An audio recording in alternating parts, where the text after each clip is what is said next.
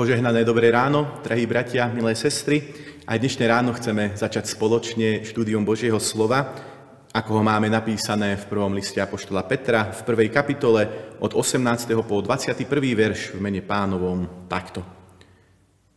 Veď viete, že zo svojho márneho počínania, zdedeného po otcoch, boli ste vykúpení nie porušiteľnými vecami, striebrom alebo zlatom, ale drahou krvou nevinného a nepoškvrneného baránka Krista, ktorý bol síce vopred poznaný už pred stvorením sveta, ale v posledných časoch zjavený vám, veriacim skrze Neho v Boha, ktorý ho vzkriesil z mŕtvych a dal mu slávu, aby vaša viera bola aj nádejou v Bohu. Amen. Toľko je slov z Božieho slova. Drahí bratia a milé sestry, keď v roku 1986 došlo k havárii v jadrovej elektrárni v Černobyle, tak hrozil ešte oveľa väčší výbuch ako ten, ktorý poznáme dnes. Keby sa rozžeravené jadro reaktora prepadlo do priestoru, ktorý bol plný radioaktívnej vody, následky by boli ešte oveľa väčšie a predpokladá sa, že ešte aj čas Škandinávie by bola dodnes neobývateľná. No a tak bolo nutné túto radioaktívnu vodu odčerpať. Ale k tomu bolo treba otvoriť ventily, ktoré sa nachádzali v zatopených priestoroch.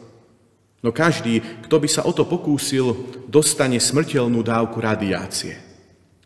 Na túto prácu sa dobrovoľne prihlásili traja muži. Inžinier Alexej Ananenko a dvaja vojaci Boris Baranov a Valerij Bespalov. Oni sa brodili radioaktívnou vodou s vedomím, že ich to pravdepodobne zabije. Tým však zachránili mnoho ľudí pred smrťou a utrpením. Úžasné je, že prvý z týchto mužov zomrel vlastne až v roku 2005, no a zdá sa, že ďalší dvaja dokonca žijú dodnes.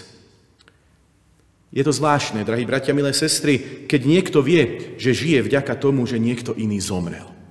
Nám, ktorí žijeme už naozaj celé 10 ročia v miery, to príde ako niečo pomerne vzdialené a nepochopiteľné, veď prečo by niekto obetoval život za druhého? No keď prichádzali po vojne ľudia z koncentračných táborov alebo väzníc, často sa vraj pýtali sami seba, prečo práve ja som prežil, keď toľko mojich kamarátov sa už nikdy nevráti. No a mnohí postupne prišli k poznaniu, že ak má ich ďalší život mať nejaký vyšší zmysel, potom práve v tom, že svoj život žili nie len pre seba, ale aj pre svojich padlých kamarátov. Vďaka takémuto postoju celá tá povojnová generácia dokázala veľké množstvo vecí, no a ľudia boli ochotní si všeličo aj odriecť, aby splatili ten pomyselný dlh za to, že prežili, zatiaľ čo iní tú príležitosť nemali. Alebo ďalej, v minulosti bolo úplne bežné, že jedna rodina mala aj 7 či 10 detí. Ale dospelosti sa zväčša dožili len dve alebo tri. Ostatné zomreli na rôzne choroby. To znamená, že tí dvaja alebo traja museli vedieť, že práve oni boli vybraní, aby v živote niečo dokázali. Alebo čo také auto nehody.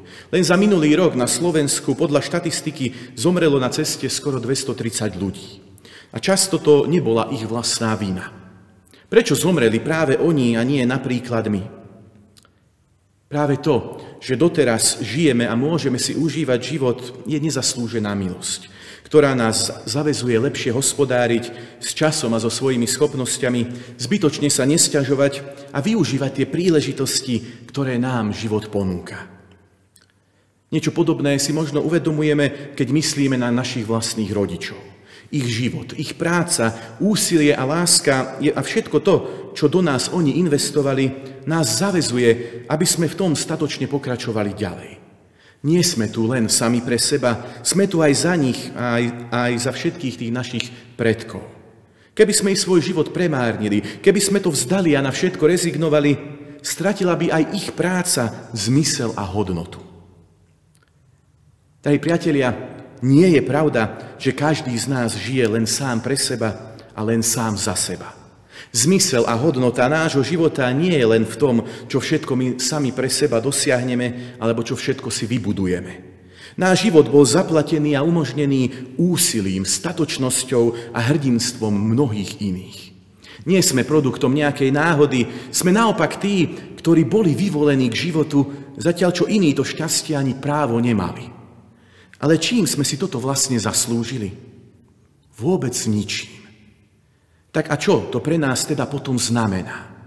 Znamená to, že nemáme premárniť ani jeden deň. Veď sme tu nie len sami pre seba, ale aj za všetkých tých, ktorí nám život umožnili, no a potom museli ustúpiť, začal čo my sme dostali šancu. Keď človek myslí len sám na seba, tak je vystavený veľkej neistote. Stojí ten môj život vlastne za to. Nič poriadne som ešte nedokázal, v ničom dôležitom som dodnes nevynikol, nič zásadné som nezmenil. Prečo teda vlastne žijem? No a tak sa mnoho ľudí životom len takto potáca, vyhľadáva veľké zážitky, o nič sa nesnaží, nikoho nepotrebuje, na nič sa neviaže. No ale kam vedie taký život, keď človek sám ani vôbec netuší prečo a na čo ho vlastne žije? Taj, bratia, milé sestry, veď práve preto sa Kristus obetoval a zomrel na kríži, aby sme vedeli, prečo žijeme. Tak ako potápači v Černobyle zachránili svojou ochotou obetovať, obetovať samého seba životy tisícov, Ježiš svojou obeťou daroval väčší život každému človeku.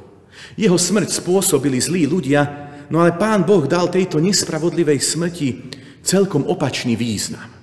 Prijal ju ako obeď za naše hriechy a potvrdil to tým, že Ježiša skriesil z mŕtvych.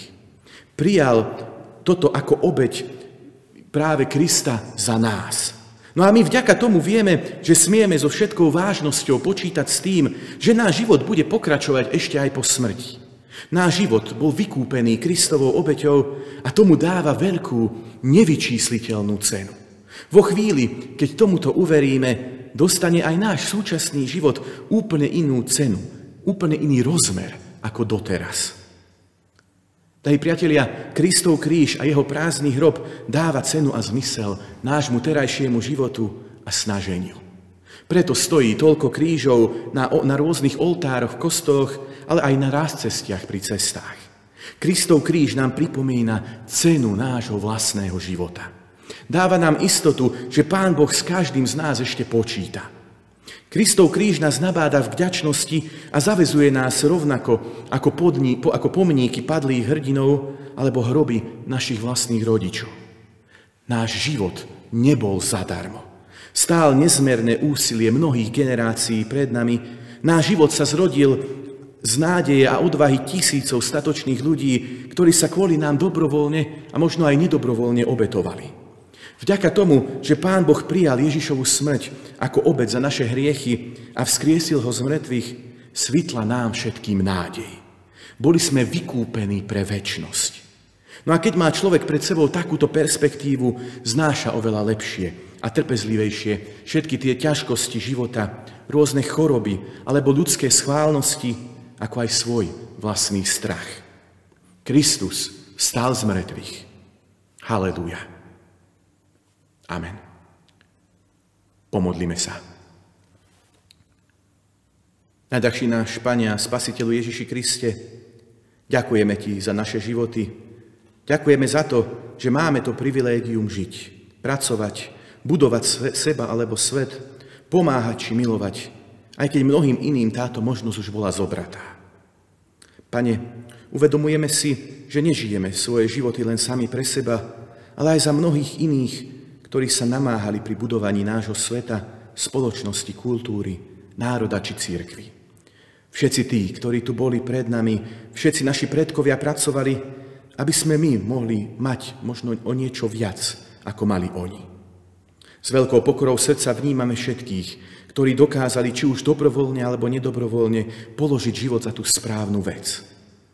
Zahanbuje nás to, no aj motivuje, Pane, k tomu, aby sme aj my dnes žili rovnakým životom obeti, ako aj naši predkovia a ako aj ty sám na dreve Golgoty. Pomôž nám vždy nasadzovať všetko, čo máme, ako aj samých seba k tomu, aby náš svet napredoval stále viac a viac k lepšiemu. K tomu nám Ty sám, Pane, aj dnes pomáhaj. Amen.